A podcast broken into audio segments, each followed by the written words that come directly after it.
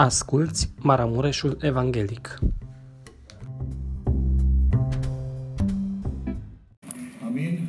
Împăratul e înălțat, dar ferice de noi dacă și noi știm să-i dăm slava cuvenită. Lăudați să fie Domnul. Evanghelia după Marcu, capitolul 7, primul verset.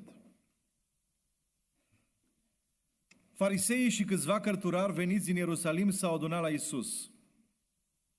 Ei au văzut pe unii din ucenicii lui prânzind cu mâinile necurate, adică nespălate.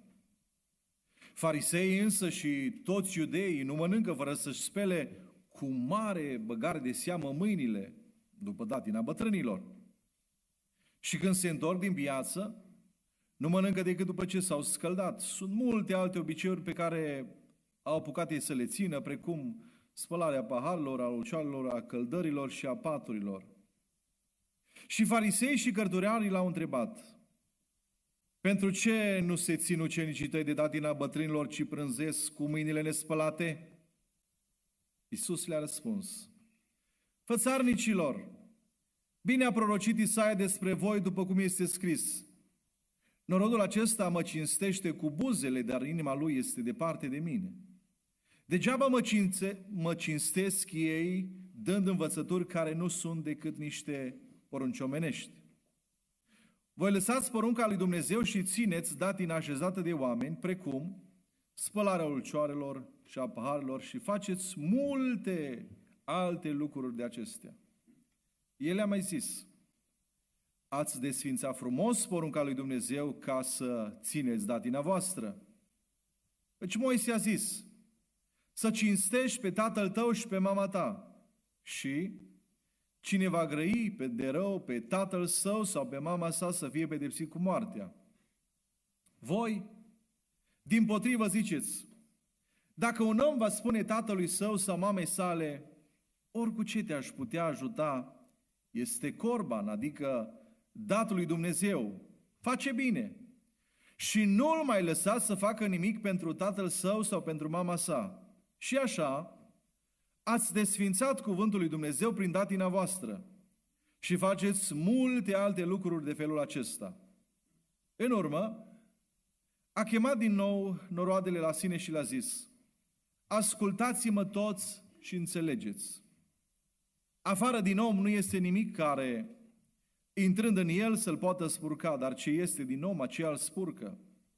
Dacă are cineva urechi de auzit să audă, după ce a intrat în casă, pe când era departe din norod, ucenicii lui l-au întrebat despre pilda aceasta. El a zis, și voi sunteți așa de nepricepuți? Nu înțelegeți că nimic din ce intră în om în afară, în om de afară nu-l poate spurca? Fiindcă nu intră în inima lui, ci în pântece și apoi este dat afară. A zis astfel, făcând toate bucatele curate. El i-a mai zis, ce iese din om, aceea spurcă pe om.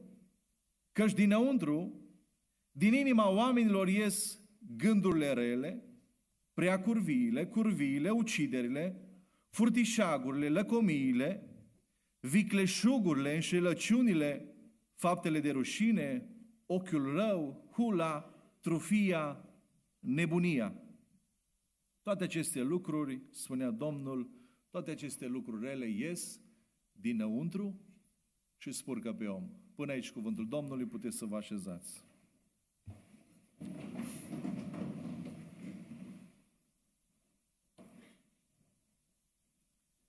Veți vedea, dragii mei, și în cele ce urmează, că Dumnezeu este Cel care conduce și inimile celor care vorbesc, Fratele Emil este fratele meu, prietenul meu, dar cred că nici el nu știa că o să dea îndemn la rugăciune. Și Domnul vrea să uh, ne vorbească în această dimineață într-o anumită direcție. Farisei și cărturarii aveau probleme cu Isus și nu s-au deranjat. Nu le-a fost greu să cheltuiască și să vină de la uh, Ierusalim doar, doar să-l prindă cu ceva. Nu era pe înțelesul lor cum, El să fie aclamat de, de mulțimi, mulțimile să ne părăsească uh, pe noi și automat oamenii aceștia purtau lupa la ei și o fixau când pe Domnul, când pe ucenici.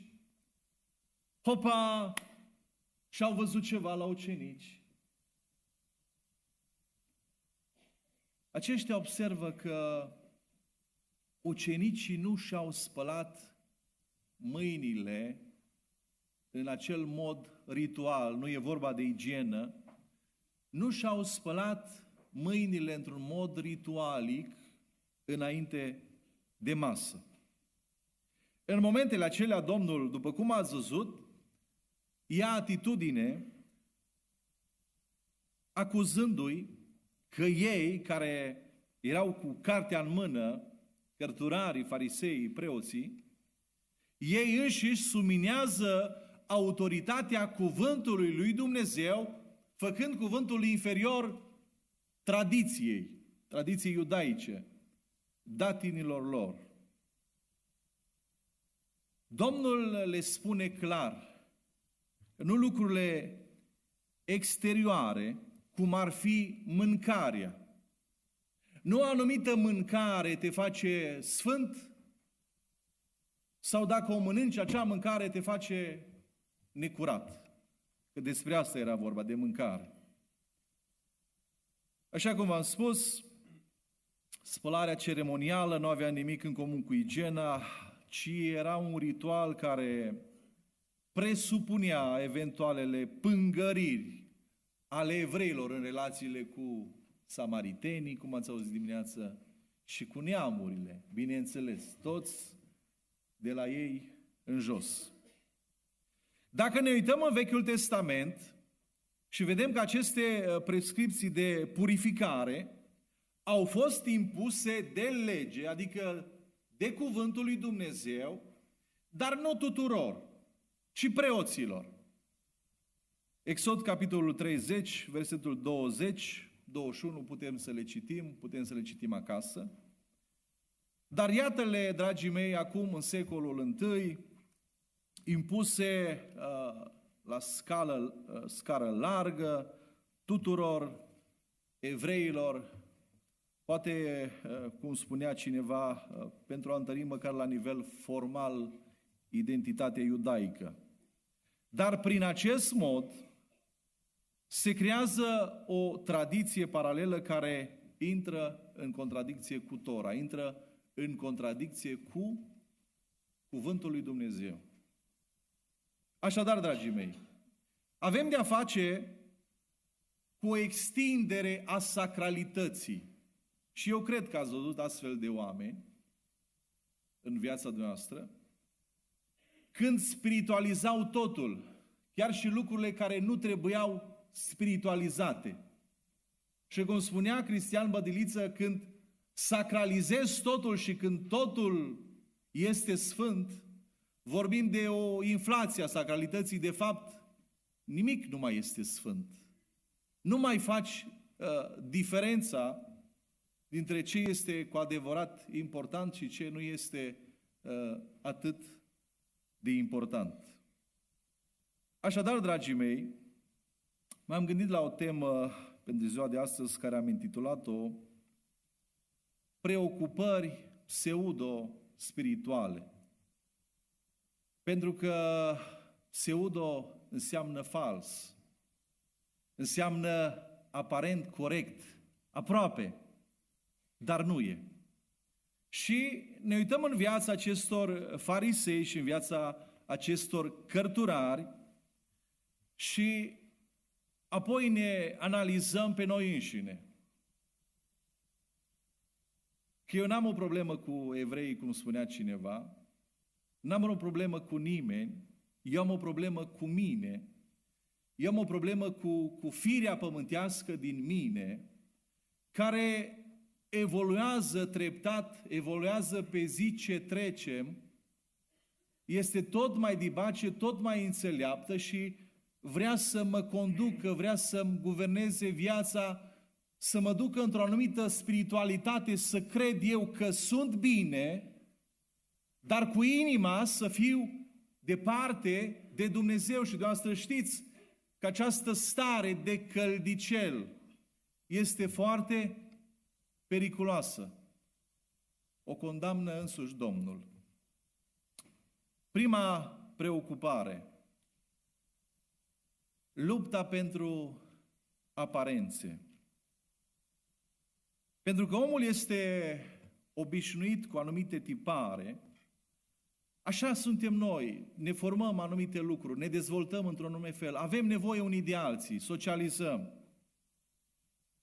Omul caută să fie acceptat de către ceilalți prin ceea ce arată sau prin ceea ce încearcă să arate, ce se vorbea de dimineață despre a mima, să părem că suntem. De aceea, pentru unii, totul e să pară, nici măcar să fie. Și din păcate, din păcate, nici unii creștini nu fac excepție de la acest lucru. Atunci când rostim uh, cuvântul tradiție sau obicei, parcă avem o repulsie, uh, o tresărire, dar să știți că uneori tradiție și obicei poate să însemne și un lucru bun. Noi înșine, cei care am crescut pe calea pocăinței din copilărie, nu cred că ne-au pus uh, părinții să semnăm anumite declarații, ne-au scris anumite proceduri, ci după, prin dragostea care au avut-o pentru noi, ni l-au descris pe Dumnezeu în așa fel încât să-L primim, să, să-L iubim și sunt lucruri care le-am implementat, chiar și în familiile noastre, poate după ce noi și ne-am căsătorit, sau lucruri care le-am implementat venind din anumite biserici, fiecare dintre noi, și printre ele au fost și lucruri bune. Uitați ce spune cuvântul Domnului la 1 Corinteni, capitolul 11, versetul 2. Vă laud că în toate privințele vă aduceți aminte de mine și că țineți învățăturile în tocmai cum vi le-am dat. Pavele, dar cum le-ai dat învățăturile fraților? Dacă ne uităm la 2 Tesaloniceni 2 cu 15, spune fie prin viu grai, fie prin epistola noastră. Însă, când tradiția are mai mare și mai multă autoritate decât cuvântul lui Dumnezeu, atunci este o mare problemă. Coloseni, capitolul 2, versetul 8. Luați seama ca nimeni să nu vă fure cu filozofia și cu amăgire de șartă după datina oamenilor, după învățăturile începătoare ale lumii și nu după Hristos. Acum revenim la textul nostru. Spuneam acest gând, o preocupare greșită, preocupare pseudo-spirituală, lupta pentru aparențe. Domnul le răspunde cărturarilor și fariseilor cu un citat din Isaia 29 cu 13. Afișează-l, te rog. Domnul zice, când se apropie de mine poporul acesta, mă cinstește cu gura și cu buzele. Dar inima lui este departe de mine și frica pe care o are de mine nu este decât o învățătură de datină omenească. Dragii mei, dacă noi vedem slujirea și închinarea ca o foaie de parcurs, ca o procedură cu nu știu câți pași și bifăm primul, al doilea, cântat, rugat, ascultat cuvântul, partea Domnului, rezolvat. Dacă vedem astfel lucrurile, nu putem vorbi despre o lucrare duhovnicească. Lucrarea noastră trebuie să pornească în inimă. Cum este adevărata închinare? Adevărați închinători se închină Tatălui. E mai mult decât o formă, e o relație. Și relația care o am eu cu Domnul nu mi-o poate lua nimeni. De ce au fost oameni martiri? De ce au fost oameni care și-au dat viața pentru Domnul? Pentru că între ei și Dumnezeu, luarea averilor, prigonirea, luxul, confortul, hula și orice alt lucru n-a putut să rupă acea legătură pentru că acei oameni l-au cunoscut pe Dumnezeu, l-au iubit pe Dumnezeu. Noi însă trăim vremea când poate lăsăm la o parte și aș vrea să nu priviți, primiți acest cuvânt ca și un acuz. Fiecare dintre noi, când stăm în fața cuvântului Sfânt, vedem dacă ni se potrivește sau nu.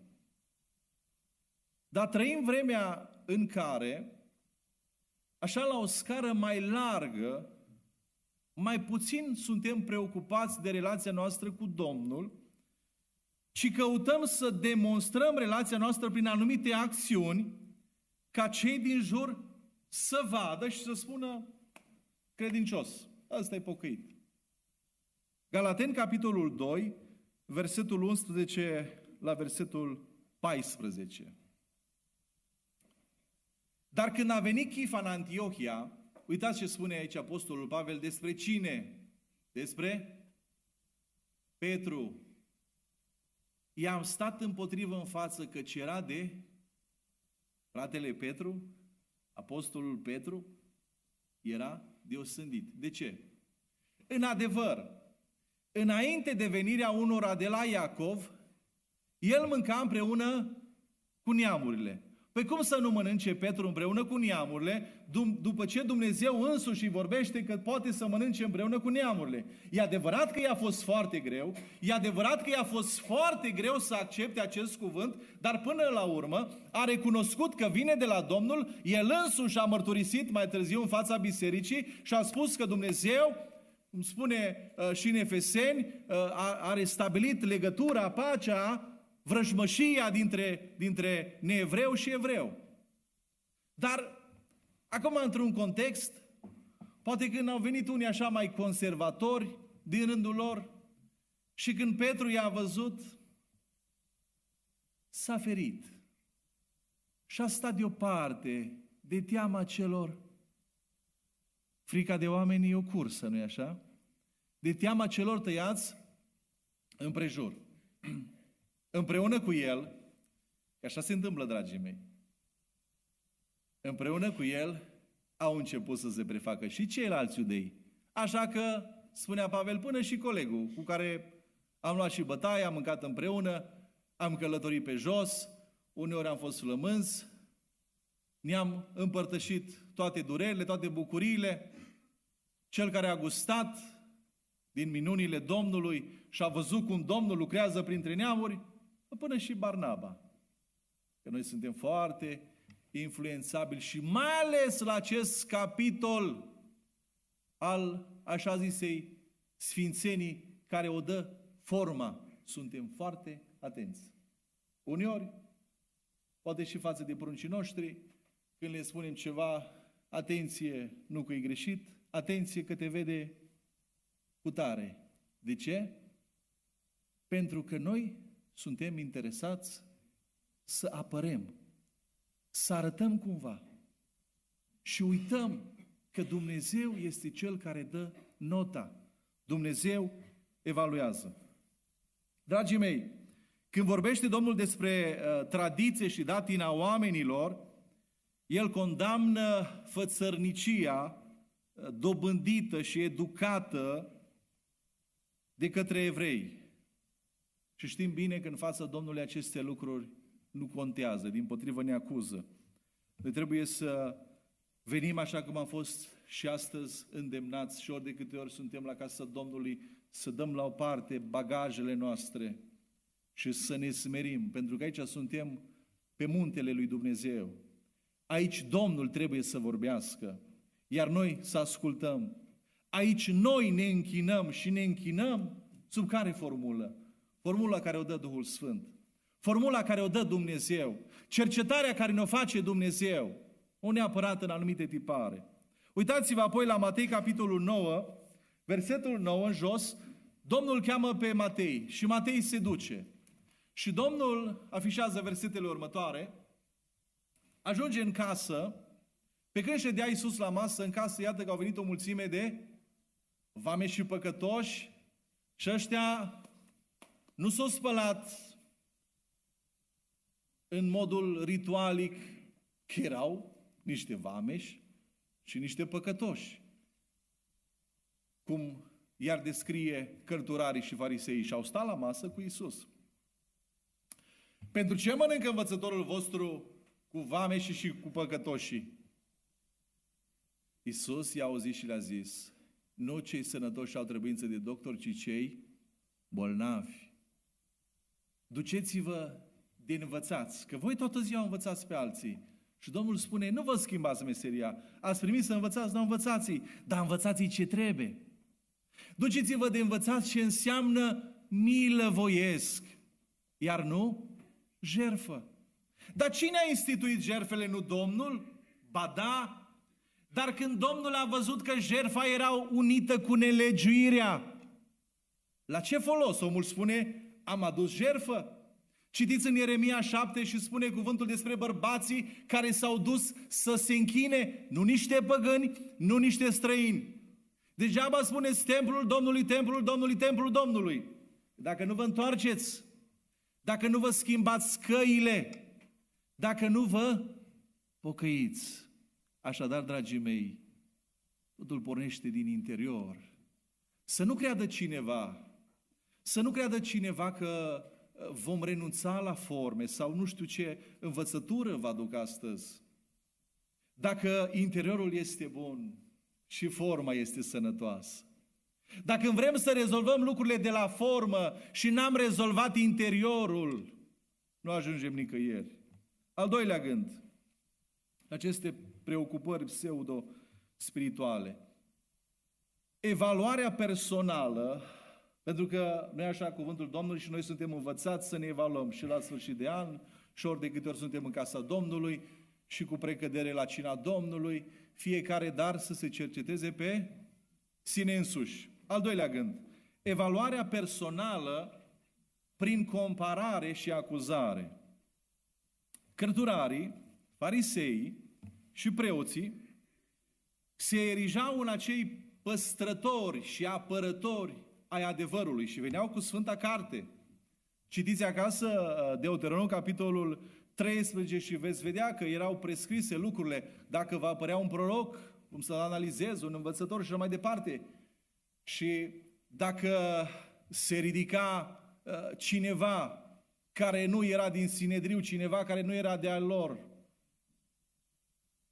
nu era bine primit. Aduceți-vă aminte că au venit ucenicii și au spus Domnului, Doamne, am găsit pe unul care a făcut minuni în numele Tău și l-am oprit, că nu-l cunoaștem, nu-i de-a nostru. Și Domnul le-a spus, nu-l opriți. Că nu-i nimeni care să facă o lucrare în numele meu și totodată să mă hulească sau să fie uh, împotriva uh, lucrării sfinte. Așadar, dragii mei, pe baza cuvântului din Deuteronom 13 și nu numai, acești oameni se vedeau obligați să ia atitudine asupra tuturor celor care nu erau din rândul lor, crezând că fac o lucrare uh, nobilă și nici de cum un abuz. Și găsim scris câte un bărbat, într-o anumită perioadă, se ridică Fapte 5 cu 34, de data asta era Gamaliel și le spune versetul următor, luați seama bine ce aveți de gând să faceți oamenilor acestora. Noi ne-am confruntat și cu alții care au ridicat. Spune de unul că a adus 400 de bărbați. Pune și nevestele, pune și copiii, vezi ce biserică era aia, puternică. Și spune, dacă n-a fost lucrarea de la Domnul, s-a nimicit. Dar voi mare atenție! Mare atenție! Vedeți o altă lucrare dacă nu sunteți voi. Mare atenție să nu vă luptați împotriva lui Dumnezeu. Dacă ne vom uita la o altă situație, Faptele Apostolului, capitolul 23, de data asta Apostolul Pavel afișează primul verset, judecat. Uitați-vă la apărarea lui frumoasă și n-am mințit deloc. Îi cunoașteți viața lui Pavel.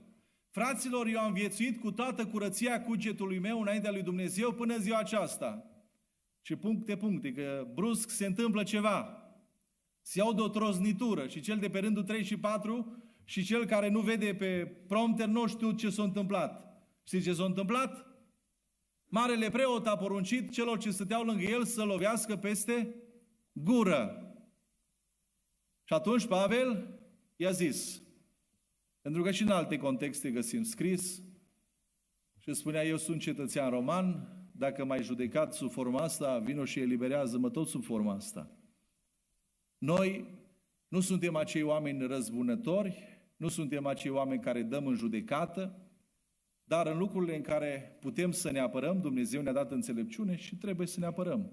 Vine vremea, cum spunea Domnul, uh, când tot uh, ucenicii au fost acuzați, de ce nu postesc? Păi vine vremea când mirele va fi luat de lângă ei și atunci vor posti.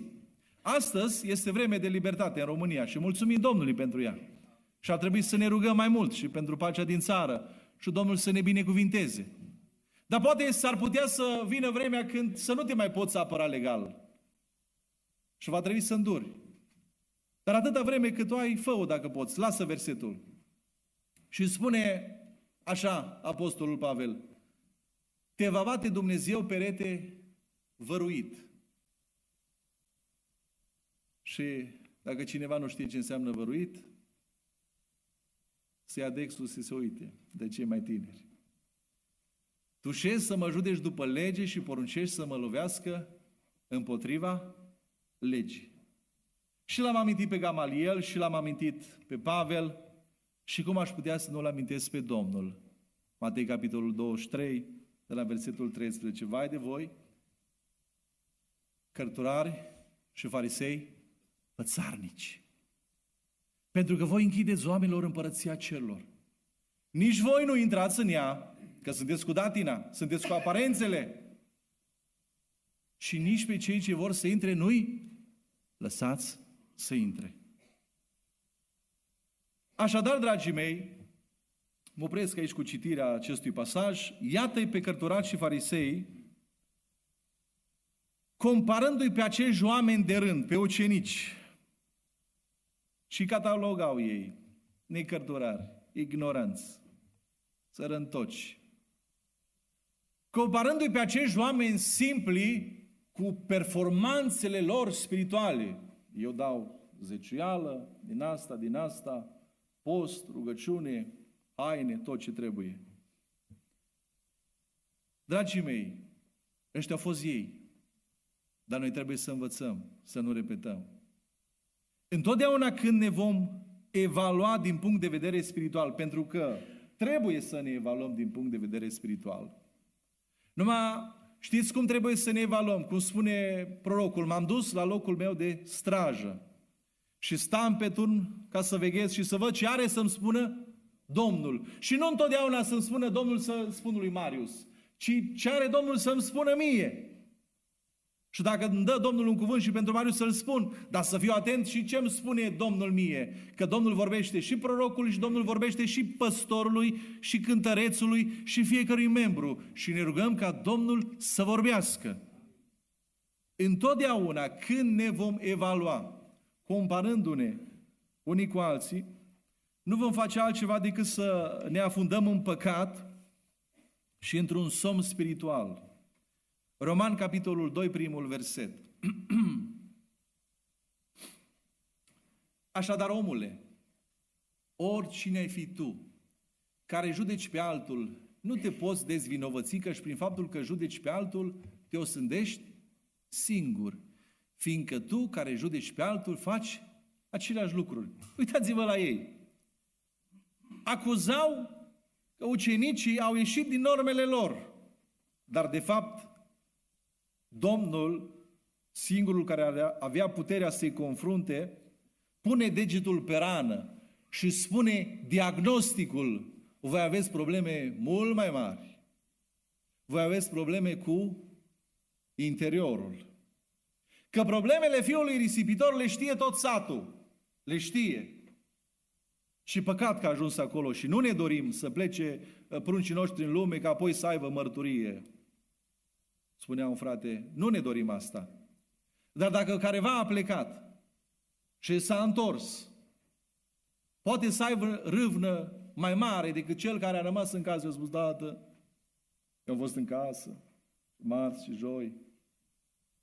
Eu am fost în casă, inima mea era în lume, și aș fi vrut și eu să le fac astea toate, dar e mi-a fost rușine. Roman, capitolul 14, versetul 4. Cine ești tu care judeci pe robul altuia? Dacă stă în picioare sau cade, este treaba stăpânului său, totuși va sta în picioare, căci Domnul are putere să-l întărească. Slăvit să fie Domnul. În această dimineață, frați și surori, să spunem cu toții, Doamne, întărește-mă!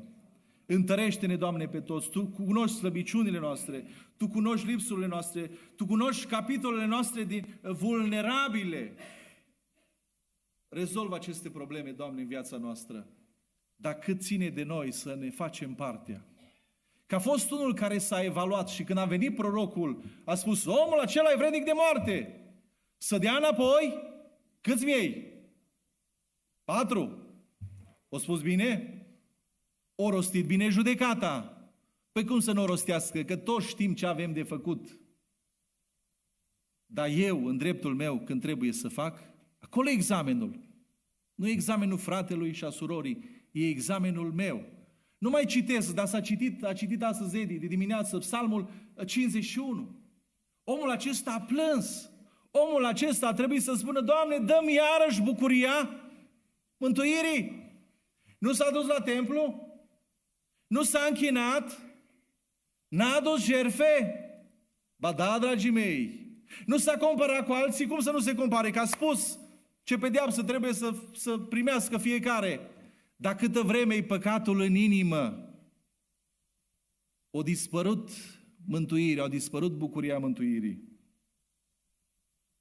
Vă mai dau un exemplu, fără să mai cităm din fapte 4, 32 în jos, că Cităm repede de fapte 5, capitolele, bineînțeles, au fost puse mai târziu și vorbim despre Anania și Safira. Dar ce i-a motivat pe oamenii aceștia să facă, să vândă moșioara și să ascundă?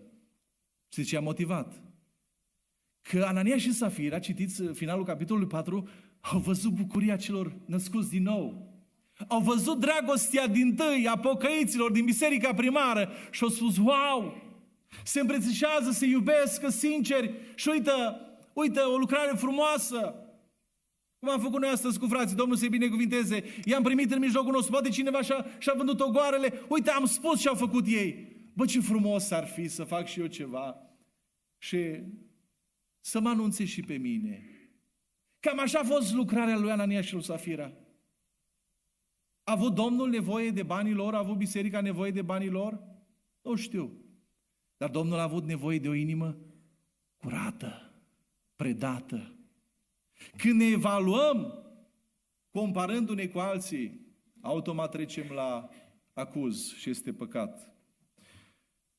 Practici pseudo-spirituale, lupta pentru aparențe, evaluarea personală prin comparare și acuzare și ultimul gând,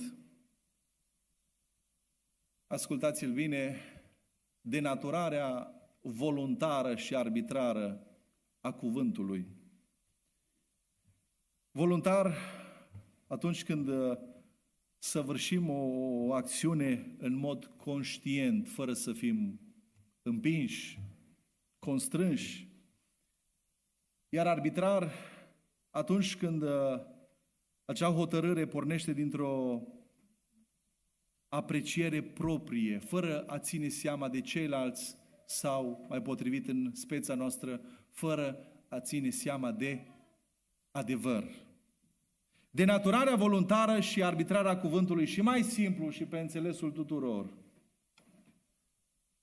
Atunci când eu nu vreau să-mi schimb viața după cuvântul lui Dumnezeu, ci eu iau cuvântul și dau o interpretare după propria trăire. Asta înseamnă să denaturez voluntar și arbitrar cuvântul Domnului și revin la textul nostru. Pentru că Domnul le-a dat citatul din Isaia și Domnul le-a mai spus ceva. Pornim de la următorul lucru. Pentru evrei, și numeroși învățători evrei considerau că porunca cea mai importantă din lege este să-ți cinstești părinții. Și acum, cum să procedeze ei altfel? Știți cum au procedat? Printr-un subterfugiu spiritual, printr-o șmecherie, tot cu ajutorul preoților și cărtularilor și fariseilor. Au inventat ceva ce e mai greu de înțeles pentru noi, dar sună cam așa. O promisiune de plată, o promisiune de bani sau chiar donarea unor obiecte către templu pe care scria Corban, consacrat Domnului, sau în accepțiunea populară interzisului cu tare, interzisului cu tare. Dar în fapt și în realitate, acei bani și acele lucruri nu mergeau la templu, le folosea tot proprietarul, dar când mama și tata avea nevoie de bani să meargă la doctor sau avea nevoie de, de bani să, să își plătească facturile de gaz, că sunt foarte mari, omul neprionist spunea, dragă tată, dragă mamă, eu te-aș ajuta. Uite, sunt banii ăștia, avem posibilitățile astea, dar noi le-am dat Domnului. Și acum sunt ale Lui. Cam așa se interpretează ceea ce vorbește cuvântul acesta, cuvântul Corban. Dragii mei, nu e asta o denaturare a cuvântului sfânt când uh, îți lași părinții bătrâni, flămânzi, neîngrijiți și tu ești drept credincios? Și vă mai întreb, nu putem vorbi de o denaturare a cuvântului atunci când creștinul își permite să mintă, să fure, să înșele și să spună până aici biserica, de aici businessul, să calomnieze și să facă lucrurile lumii. Poate cineva se gândește la anumite lucruri. Nu trebuie să se gândească la nimic altceva decât la el și eu la mine. Eram săptămâna trecută și poate o să înțelegeți durerea mea. Nu e nicio acuzare, nicio arătare cu deget. Eram într-un alt județ și chiar așa e, nu e poveste. Eram într-un alt județ cu un coleg și eram în biroul unui om de afaceri. Și în timp ce colegul meu scria contractul de colaborare, am avut timp să dialoghez cu omul. Și am ajuns de unde ești? Păi, e satul cu tare, zona cu tare, eu bun de gură, repede, îl cunoști pe cu tare. Și atât mi-a trebuit. Atât mi-a trebuit. Și când am plecat de acolo, știți care a fost durerea? Îți spune Sfânta Carte că dacă oamenii vă vor vorbi de rău pe nedrept, îi ferice. Dacă în fără să fiu un acuzator, dar știe tot satul sau tot orașul, dragi pocăiți, nu ajunge forma dacă ne-am pierdut mărturia. Noi trebuie să trăim din toată inima pentru Domnul. Nu să ne consumăm timpul să demonstrăm altora că suntem.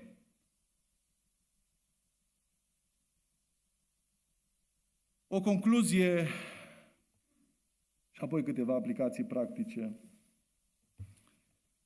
Iudeul tradiționalist aruncă vina pângăririi sale pe lume, pe exterior.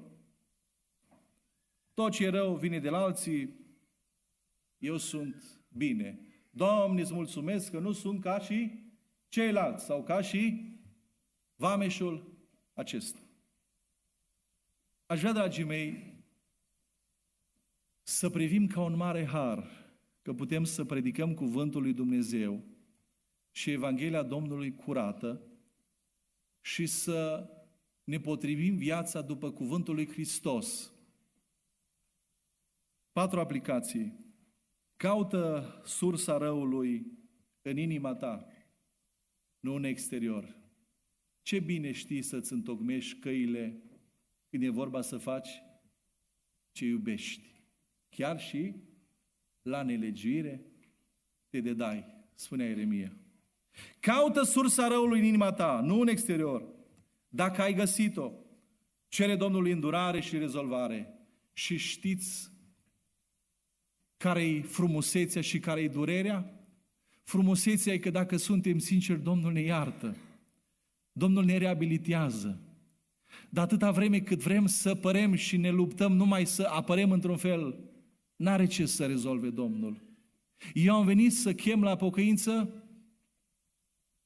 pe cine? Pe cel bolnav. A doua aplicație. Nu căuta să impresionezi prin formă. Forma ajută doar când are la bază și fondul. 3. Alocă timp pentru disciplinarea personală, nu pentru impresionarea generală. 4. Nu căuta dezvinovățire, ci caută mărturisire. Vă invit să vă ridicați.